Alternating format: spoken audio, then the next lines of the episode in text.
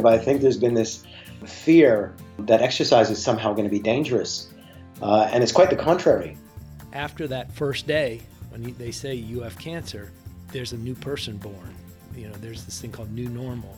I, th- I think they don't really maybe understand how much it's going to help them.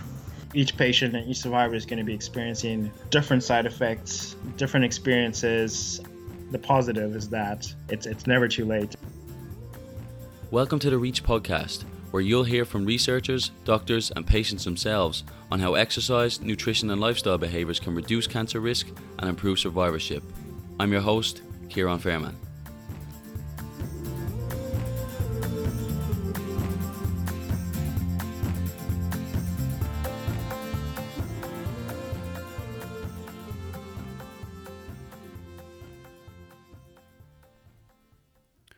Hey, welcome back to episode 13 of the Reach podcast. We're going back to part two of the Jeff Vallance interview. If you remember Jeff from episode 10, uh, we talked a lot about non Hodgkin's lymphoma, rock climbing, gyne- gynecological cancers, and a ton of different stuff. And this episode is, is the exact same. Uh, we start off by talking about this really, really interesting study they've got going up on up in Canada called the Amber Study, where they're looking at 1,500 cancer patients and they're going.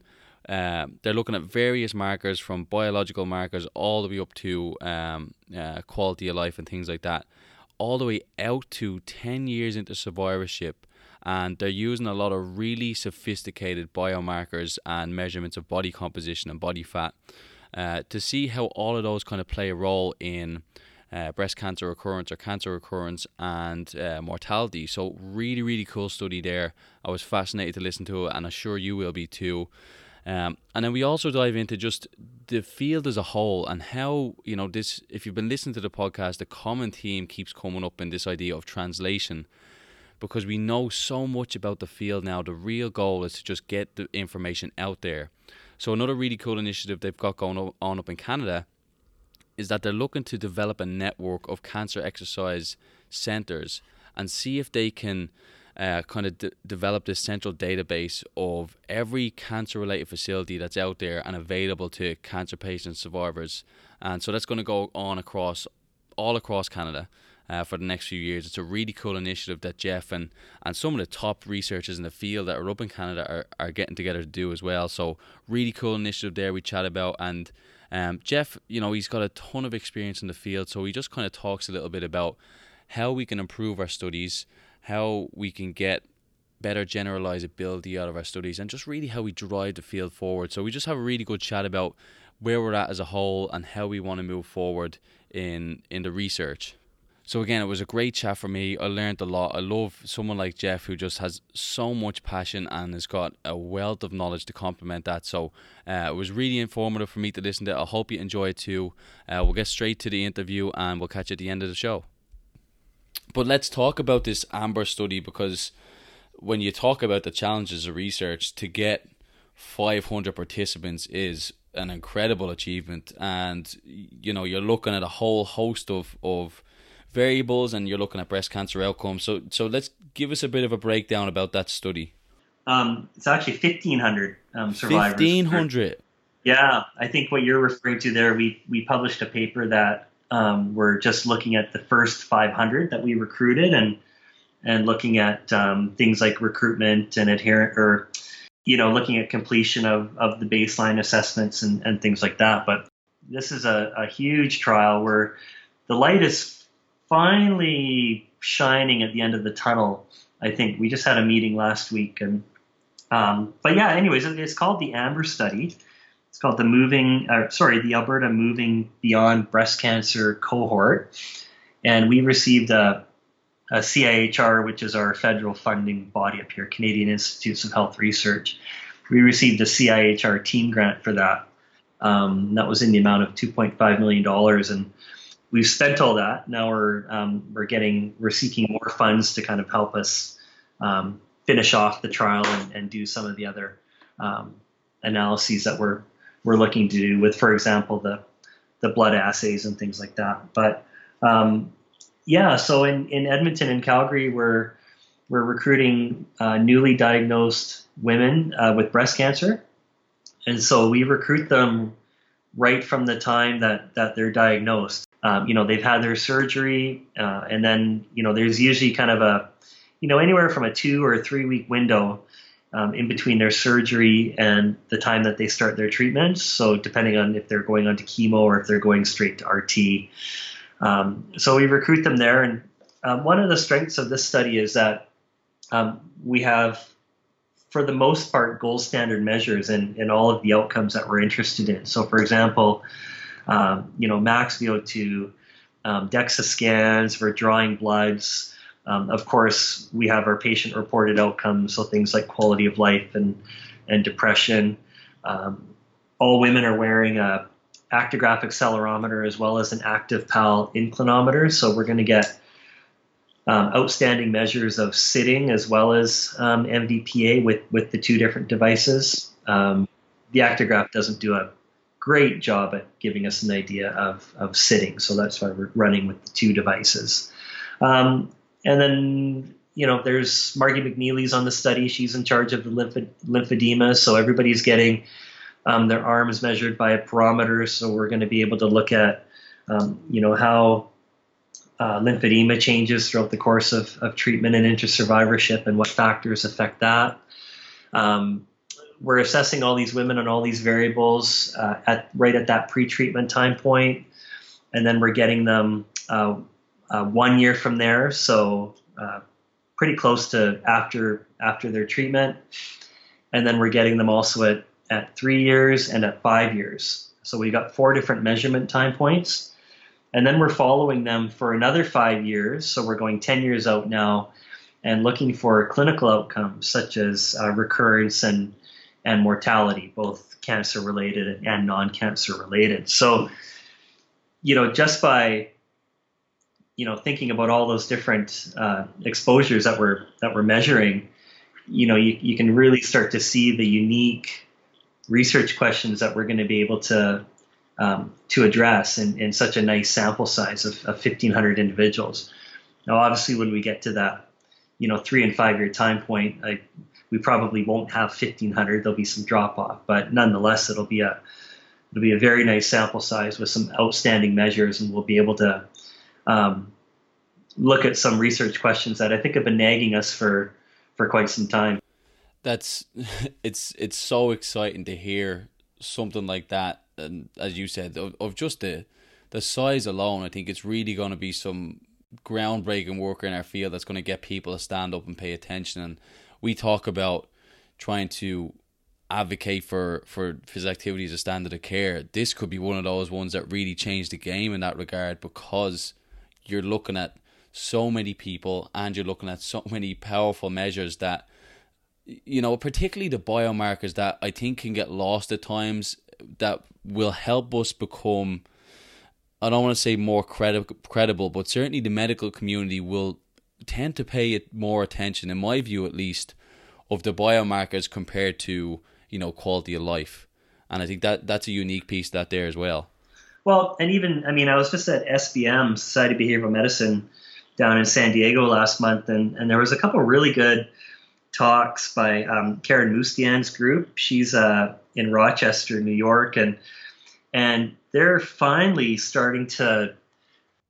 Um, not, I don't mean that you know they are finally. I mean we as we in general we are finally starting to look at maybe you know what are some of these uh, physiological mechanisms through which exercise might be impacting things like fatigue, and and that was one of the studies she presented. So they're looking at now, I'm not a physiologist, and I'm not up on my on my uh, muscle physiology and, and, and, and blood related stuff, but they're looking at things like IL six and cytokines and and seeing if that might be um, you know one of the pathways through which you know exercise is impacting the muscle, and then the muscle physiology is impacting fatigue, and and so we'll be able to do something similar here by having those measures. Is we'll be able to look at some of these more um, sophisticated uh, pathways or mechanisms through which um, you know we you know let me go back I, I, guess it might help us to explain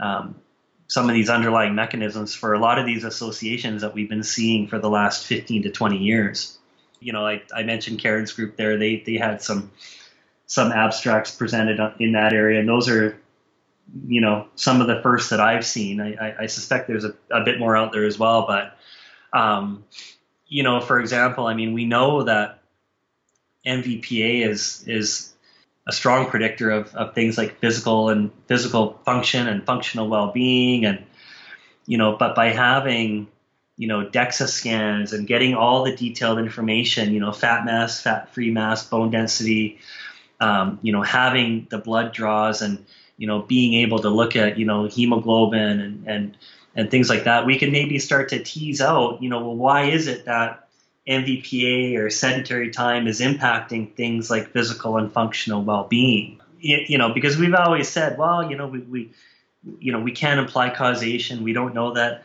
um, physical activity causes higher functional well-being, and but by having all of these different variables that are measured quite, quite, you know, in a quite sophisticated way, um, we can start to do some of that stuff. Yeah, that's brilliant. And you know, as you talk about Karen Mustian, and obviously for me, Lee Jones is one of the ones that comes to mind. And yeah.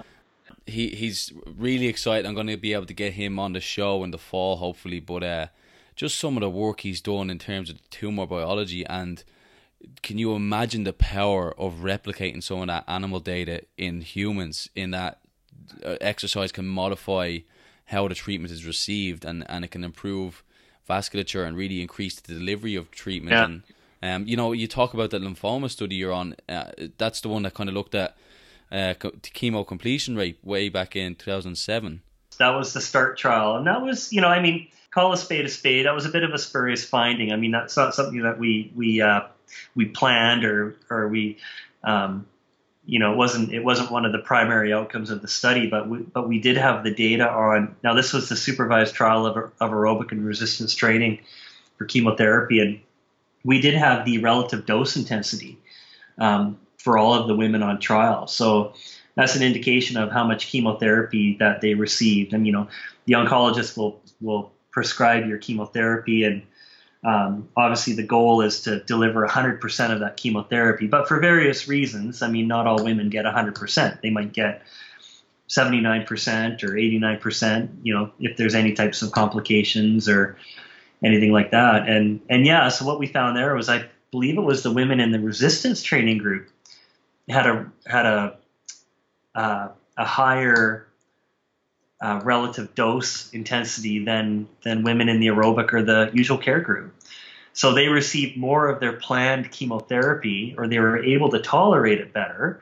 Now, whether that's a function of of doing resistance training and strengthening your body, as opposed to strengthening your um, your heart and your lungs through aerobic training, I mean, you know, we we don't quite know, but um, but yeah, going back to Lee Jones, I mean, I was I was lucky. I I did we did our PhDs at the same time in the same lab, and um, he graduated a couple years before me, but he hung around for a postdoc for a couple years. So, you know, I was there when when Lee was talking about.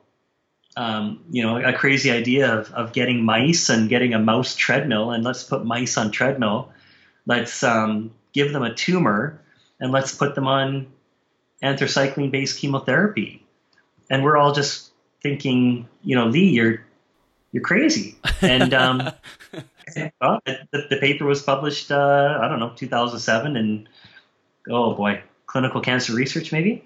Um, yeah, looking at um, you know how does exercise impact um, the tumor and you know oxygenation and and stuff like that. And um, that was Lee and, and John Mackey, who was a medical oncologist at uh, in Edmonton at, uh, at the time. He's still there, but you know, you know, Lee's one of those people who who are are thinking about those things. You know, I'm thinking about things like quality of life and depression and and sedentary time, and and Lee's thinking about you know what's happening to the tumor, you know, when people are exercising, right, and what's happening to the heart in terms of you know the cardiotoxic effects of, of some of these types of chemotherapy and how does exercise maybe blunt or or impact that so you know it's, it's critical work on on all facets of the spectrum i guess but um, we need people like lee to be to, to be thinking about those types of research questions that's an interesting point because at last year's ACSM the question came up of of how do we drive this field forward and and Uh, where do we focus our efforts? And ultimately, the consensus was that we don't need to focus our efforts because we've got so much diversity of field. In that you've got Lee Jones interested in the in the physiological mechanisms of, of exercise and treatment. You've got folks like you who are looking at just getting people active and, and the kind of psycho, psychosocial response and and how people can get and stay active and looking at recurrence. And then you've got other people who are interested in in really optimizing the uh, exercise protocol to to optimize outcomes. So I think it needs that diversity of approaches and, and really when you come you go out and do your your own thing and you come back together and present this as a whole, it's a really powerful picture of, of, of what exercise can do and why this needs to be as part of our standard of care in, in, in cancer. Yeah, and you know, you mentioned uh, earlier on, like there, there's so much going on right now. Like I remember,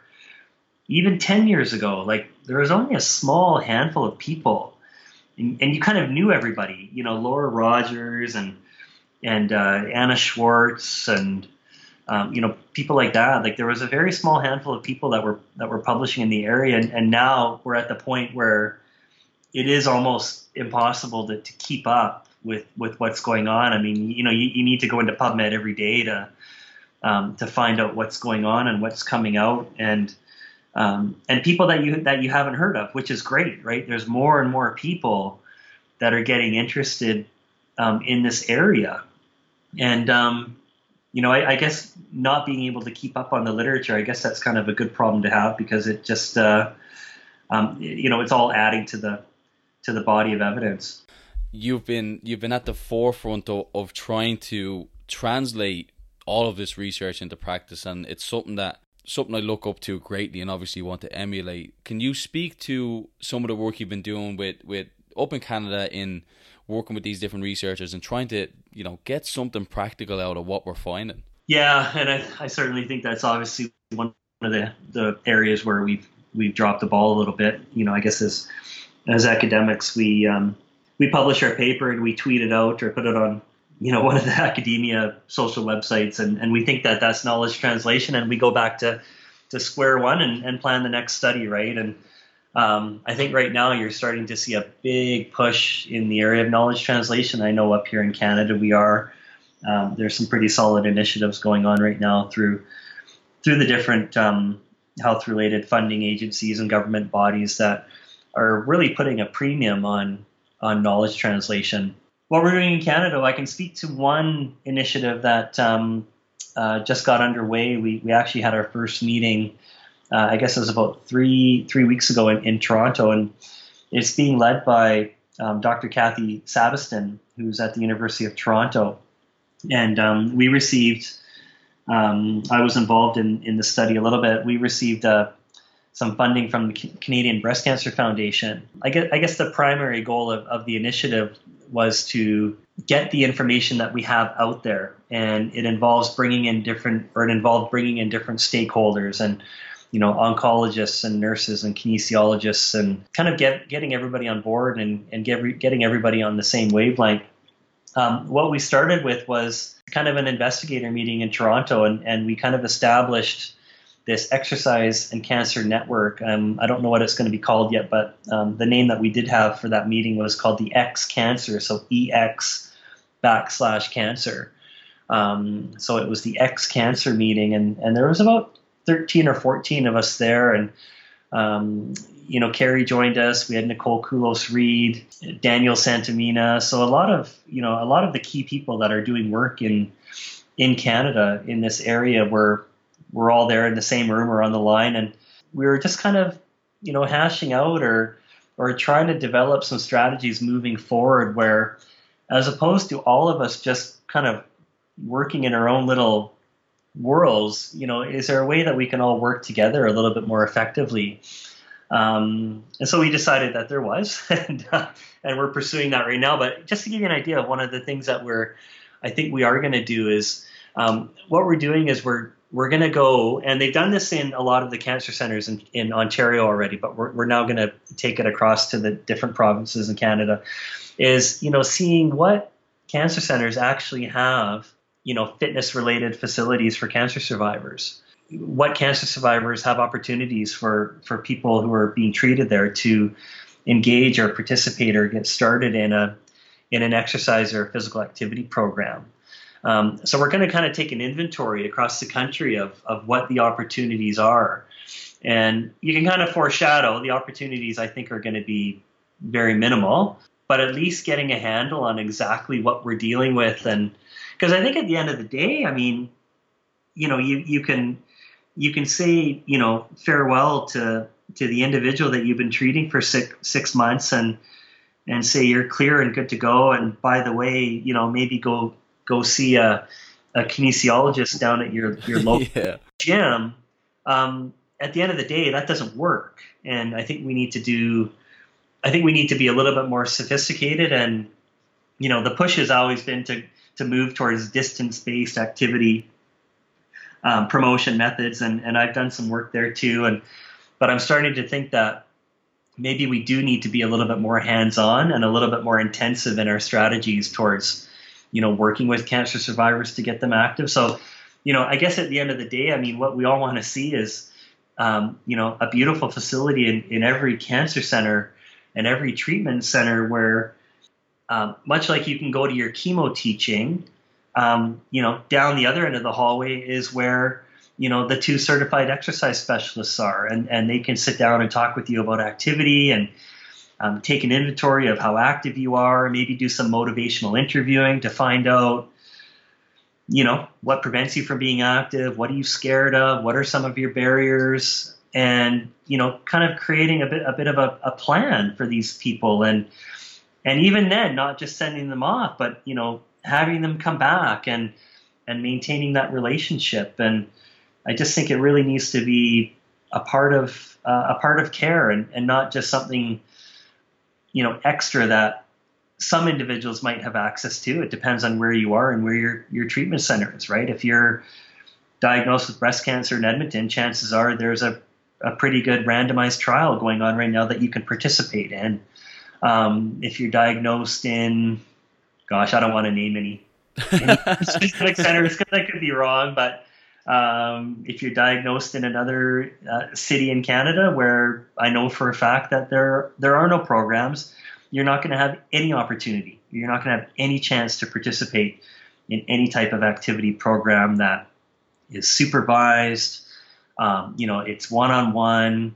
It's intensive. It's it, it's not just a a pamphlet on walking and and here you go and it's fun and it's easy right because it's not because you've just been through cancer treatment yeah exactly and as you're talking there you know a couple of things came to my mind first this idea of of getting an inventory of facilities and centers and you know in my mind i was kind of saying if if someone could have a central database of that talk about changing the game because obviously one of the most often questions i get asked is people email you from all over the country and say, "Hey, I'm in rural Kentucky or I'm in Delaware. What's what can I do?" And I kind of go, "I have no idea. I have no idea who's around you. I don't know if there's anyone certified or an expert." And so, at minimum, just the just the thought of having somewhere where people can go and reference these places is is such an incredible and invaluable tool.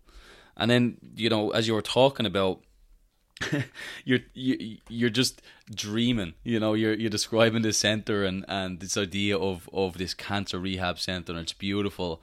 And what what's so exciting for me in in where we are, are at in our field is you know we're pushing this huge rock up a hill but there will be a turning point at some point whether that's 5 10 15 years down the line where it will just take off and we will see those centers pop up everywhere and to me, that's the most exciting part of being where we're at right now is that we're seeing the growth. And as you said, we're seeing people pop up all over the country and all over the world doing research in this area.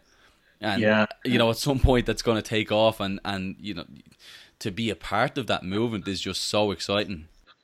I think, you know, when we get to the point where we have some really good cost effective cost effectiveness data, I think that that might be one of the points where where the uh, you know the administration of, of these centers might start to take notice. Um, you know, in Alberta, we're pretty lucky here. Like we've got some really really good people working. You know, you, have got people from from Christine Friedenreich, who's prevention. Um, you know, does some post-diagnosis work as well to Kerry. Um, and then you've got um, one person I haven't mentioned is Nicole Culos-Reed, who's at the University of Calgary, and and she's more on that um, kind of programming end of the spectrum. And you know, she's got a great uh, initiative right now with with Margie McNeely, who's at the University of Alberta, and that's called the ACE program, the Alberta Cancer and Exercise Program, and um, they're establishing all these programs in in the local YMCA's across the province. Um, so they're training exercise uh, specialists who are in these YMCA's, and it's going to be a um, a free program that people can go in and and um, and get a 12 week um, program that's specifically geared towards towards cancer survivors. So you know there is some of that that work going on. Unfortunately, I, I think we need I think we need more of it. I think the Live Strong program is another one that's kind of taken off. I think that's more down down in your neck of the woods. We haven't seen that much up here, but um, I think that's delivered through the the YMCA's. Is that correct? And that's a that's an initiative for for cancer survivors to. Yeah, yeah, it is, and and you you know we'll, you talk about some of the frustrations you have with the field. I think the Live Strong Foundation is, is great, and it is implemented in most YMCA's, and it is a free exercise program, but oftentimes the folks who are delivering it uh, don't have the expertise that I think is required, as you said, to work with these patients. And oftentimes you, you walk into some of these centres, and quite frankly, the program just falls by the wayside because there's not that promotion of it. There's not a lot of collaboration between the Ys and various oncologists and physicians. So it's one of those areas that is it's a great initiative, but a lot could be done to really improve it and, and get it to where get it to what it could be and what they hope it want it, it's going to be. Right. So let let's move on, and you've touched on a few of these, but there's areas of research or there's areas of exercise oncology that that that can be improved. Can you share, you know, some of your frustrations or, or where you think areas that we really need, really need to strengthen as we move forward and, and where we've kind of dropped the ball a little bit?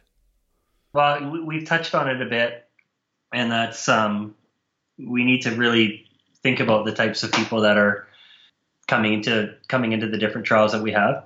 Doesn't mean excluding people, but it means making a bit more of a concerted effort to get people from all walks of life.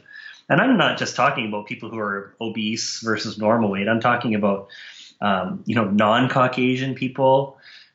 You know, up here in Alberta, it's it's it's very multicultural, different uh, backgrounds, different ethnicities, and um, still the people coming into these trials are largely um, Caucasian um, you know, probably doesn't. It's probably not very generalizable to um, to some other different um, groups out there. So we need to make a better effort to get to get lots of people from different walks of life into these studies and different um, also from different socioeconomic backgrounds, different demographics. You know, like I said, one of these reviews that I'm doing with um, with uh, Wim Groen and Wim van Harten in Amsterdam is is looking at distance based interventions, and we're just kind of doing a um, taking an inventory of these different interventions and and looking at you know what you know what are the demographics here. Um, you know what are the clinical characteristics of these groups that are in these studies and we find that it's quite homogeneous right 90 odd percent are caucasian and the average bmi is is really you know i think it was only 27.2 and you know, I mean, that's that's hardly barely into the overweight group, but we know that a good portion of people with breast cancer are are overweight or obese. Um, you know, when we look at the actual physical activity outcomes from those different interventions, uh, we find that the impact is very small. Uh, many of the studies have no impact whatsoever, other studies are showing, you know, anywhere from, you know, eight minutes a week to, you know, 200 minutes a week. Like it's just wildly variable.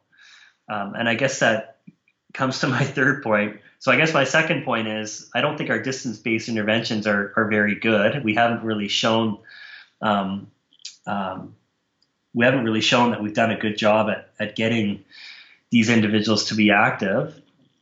Um, and then that leads to the third point, which is I think a lot of this might have to do with the way that we're measuring things, right? So still, most of these studies are are using self-reported methods. Most of the studies use the IPAQ, you know, to assess physical activity behavior change in these interventions. We have way better ways of measuring physical activity and in particular different types of physical activity, whether it's light, moderate, or vigorous. Um, so maybe stepping up in terms of the way that we're measuring these these different outcomes might give us a better idea of, of what's happening in these um, in these interventions. Yeah, that's an interesting point, and I think from my perspective, one of the obviously folks' budget plays a large role in that. You know, a questionnaire is a lot cheaper and easier to to, to administer than than uh, accelerometers. But I think one of the one of the frustrations for me is that I see folks who are new to the field without doing a comprehensive evaluation of what's been done so far. And so they kind right. of replicate a study that's been done five or six years ago and, and it's it's great because it, it really, you know, supports the previous findings. But I also think we need to have, you know, more collaboration and more people who are newer to the field appreciate what's been done and build on that as opposed to right. just you know aerobic exercise gets you fitter during cancer. we we we have a pretty good grasp on that. Let's look to to really drive the field forward. A lot of the um, when you do these types of reviews, it, it's kind of an eye opener. Uh, you know, you're you're going through a paper and and you're you're trying to find the mean BMI, and, and sometimes you've got to just read between the lines to find something as simple and straightforward as the mean body mass body mass index of, of the group. Um, you know, I, a lot of the a lot of the studies that the methods aren't strong. We're still seeing a lot of um, you know single armed interventions with small sample sizes and no sample size calculations and um, you know there's a lot of um, there's a lot of stuff out there that it makes it hard to draw any conclusions whatsoever from a lot of the work that's being done and we really need to do a better job if, if we want to at least draw some conclusions out of the work that's being done. We need to at the very minimum um, appropriately design our studies and have some not perfect measures but some appropriate measures of, of what it is that we're interested in. My research is not the holy grail either. Um, you know our, our my old uh, action trial which was published in jco in 2007 um, we had pedometers, um, but our main outcome was physical activity, and it was measured by self-report, right? Um, and then even my most recent uh, proactive trial, uh, that was the one, the distance-based intervention um, during chemotherapy. We found no impact of our physical activity resource kit, and again, that was pedometers and, and self-reported physical activity. So, um, you know, when I talk about our studies needing to be better and more rigorous, I certainly include my work in there as well. 15, 20 years ago, I mean, we were we were kind of walking on eggshells, right? With with experimenting with exercise and cancer survivors, and um, you know, then the ball got rolling, and and we we realized that this was, you know, something that that these individuals could do, and they can do it very well, and they can get benefit from it. And you know, back then it was still, you know, you you had to get you know oncologist clearance to to be active in, in the in the trial. And and even now like I see you know and I, I could I could be totally wrong in this I don't know. But I still hear a lot of things about you know before a, a survivor is going to go be active or start a program they got to go see their doctor or they got to go see their oncologist and clearance and get clearance to to be active first of all, your family doc probably doesn't know anything about. Now, I'm not I'm not grouping them all into one boat, but but we've demonstrated there's lots of research showing that you know frontline GPs they don't know a whole lot about physical activity and exercise, right? Last I checked, you don't you don't need to go to the doctor to, to put one foot in front of the other and yeah. and to start to move more. And maybe what I'm saying here is is really controversial and people don't like it, but um, I think I think we've I think we've medicalized exercise maybe a little bit too much. Um, now I understand, you know, you know, if you're if you're looking at, uh, you know, a prehabilitation for people scheduled for lung cancer resection and and you want to, you know, like Lee Jones has done some of that work. I understand stand there. You've got a highly fragile group of people, and um, yeah, you want to make sure you're not doing more harm than good. But I'm talking about breast cancer survivors, prostate cancer survivors.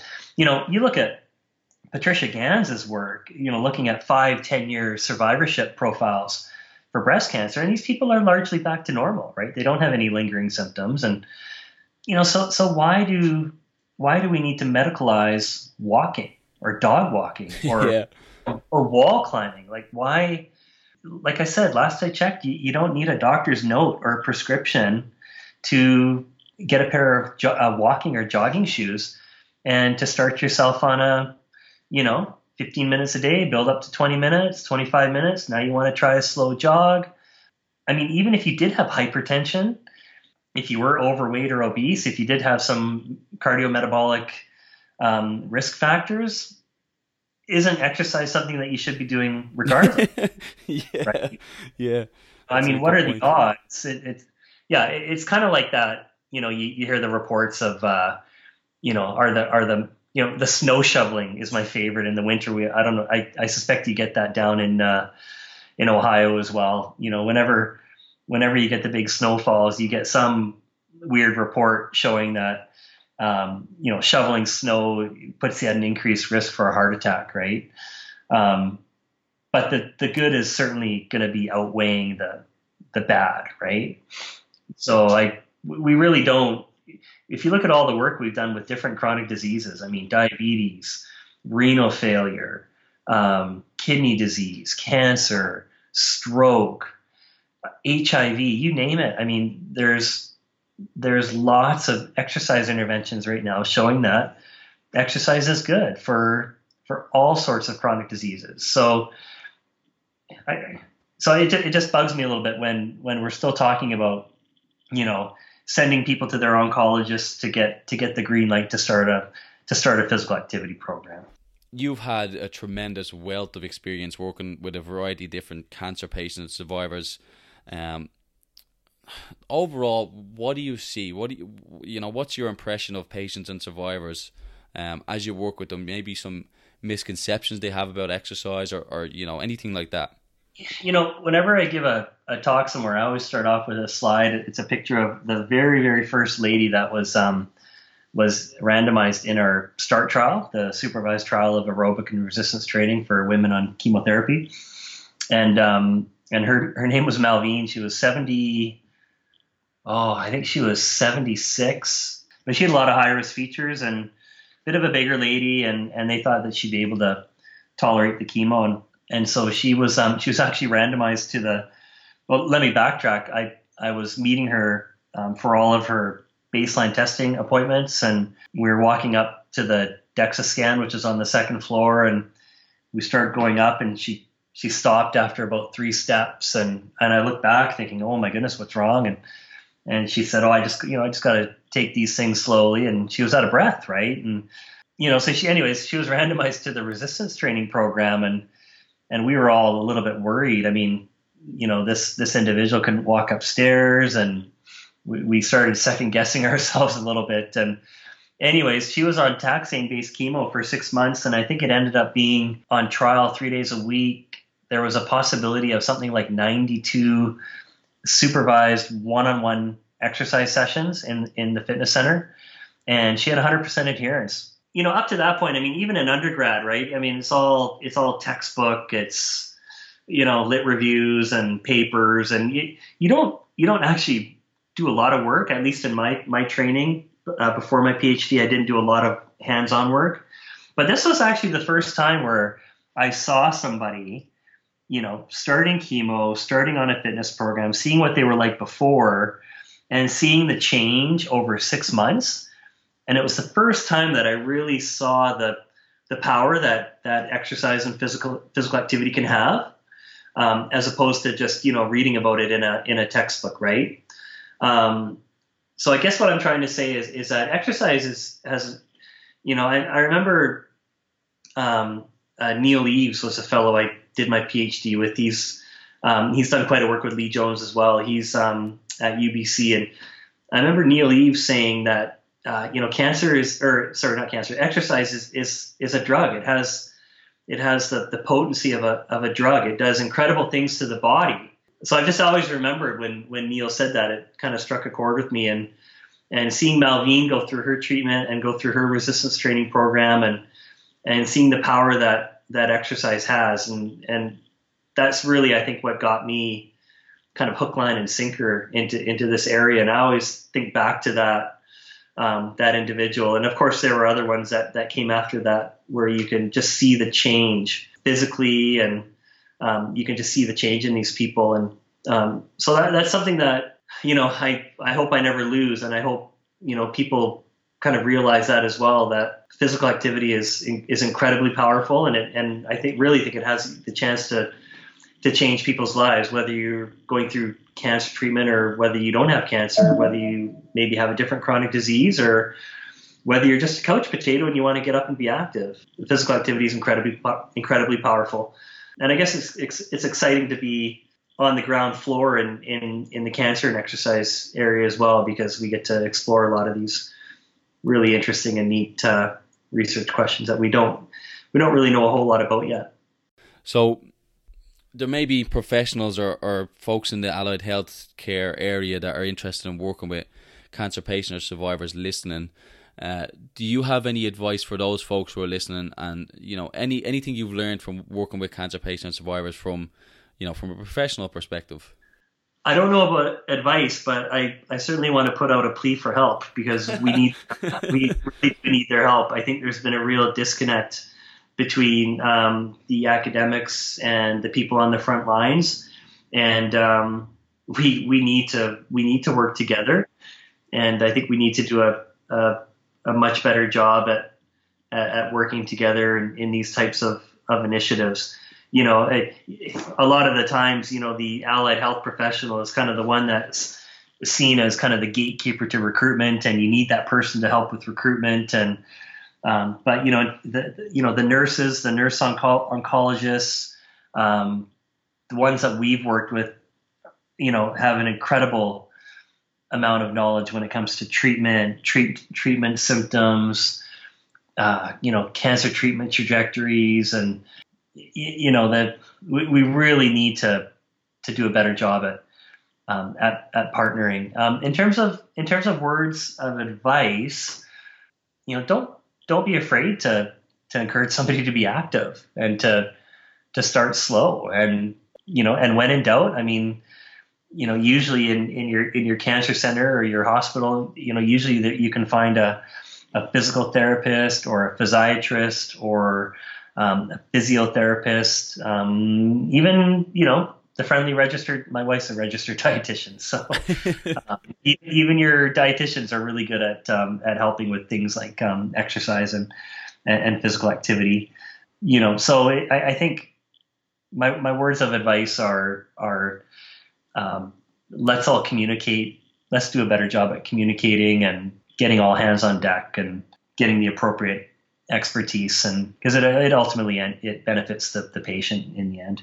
Yeah and I'll, I'll expand on on your your point of communication is, is a really important one because you kind of mentioned in your first point that nurses tend to have the you know a much greater experience or an understanding of of the disease and and the treatments and there's only so much you can read about chemotherapy or radiation and you, you don't really understand it unless you're working with folks like that day to day and you see what they go through day to day and you see the side effects and, and as you said maintaining that communication with them and being open enough to look for their expertise and hey what does this look like? And what what can I expect when I'm working with these people and what may they experience?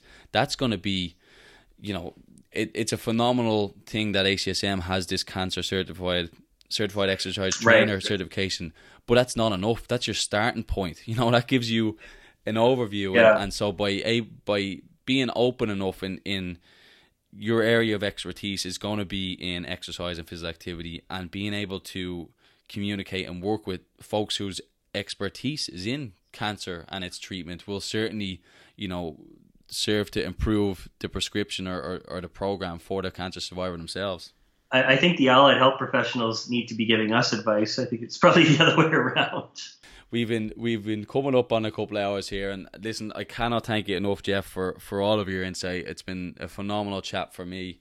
Where can uh, people find you, or where can people follow your work? Okay, but first, before I forget, Mike Lang, if you go to YouTube and just type in Cancer Bridges, all in uh, one word, um, it should pop up. And his name is Mike Lang, L A N G. And there's a whole host of um, uh, different YouTube uh, videos there. Um, again, he's primarily using kind of storytelling and outdoor adventure type based activities in terms of um, kind of facilitating communication with, with young adult cancer survivors. That's Mike Lang um, with Cancer Bridges. Um, you can find me. Uh, oh, I'm, I'm on Twitter probably a little bit too much, and um, my uh, heck, what do you call what do you call Your not my is it my my handle handle that's right is Jeff Vallance J E F F V A L L A N C E.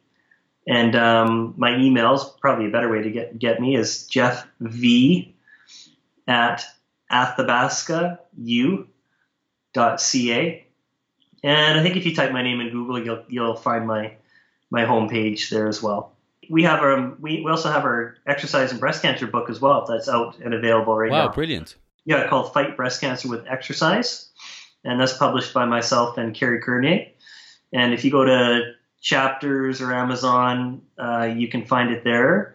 Um, and then there's also an ebook version in iTunes. So if you just type in Fight Breast Cancer with Exercise, I think it's $1.99. Um, you can download that to your iPad, and it's an interactive uh, resource for uh, people who have had breast cancer. That's a brilliant resource, and I'll make sure I put links to that in the description. And likewise with the, uh, I appreciate you reminding me of the Mike Lang. I'll put his his link in there too. So that's it for another episode. A huge thanks to Jeff for giving me almost two hours, if not more than that, of his time. I really uh, I squeezed the guy for everything he had in terms of, of exercise and oncology. So again, just a great chat and, and a huge thanks to Jeff. I'll put all of his links to his website, the university's website, and again, Mike Lang, really interesting dude.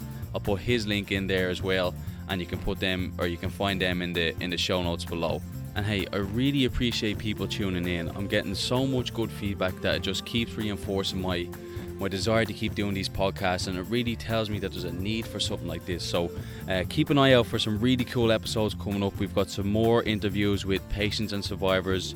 We've got some really cool people out in the Midwest and West Coast that are doing some interesting programs with cancer patients, survivors, and then we've got a couple of people from Europe coming on as well to just give us a picture of of what the cancer research and, and the resources for cancer patients are like in Europe and, and even in Ireland too. So really cool episodes coming up over the next few months. So keep an eye out for them and thanks again for tuning in folks. We'll see you soon.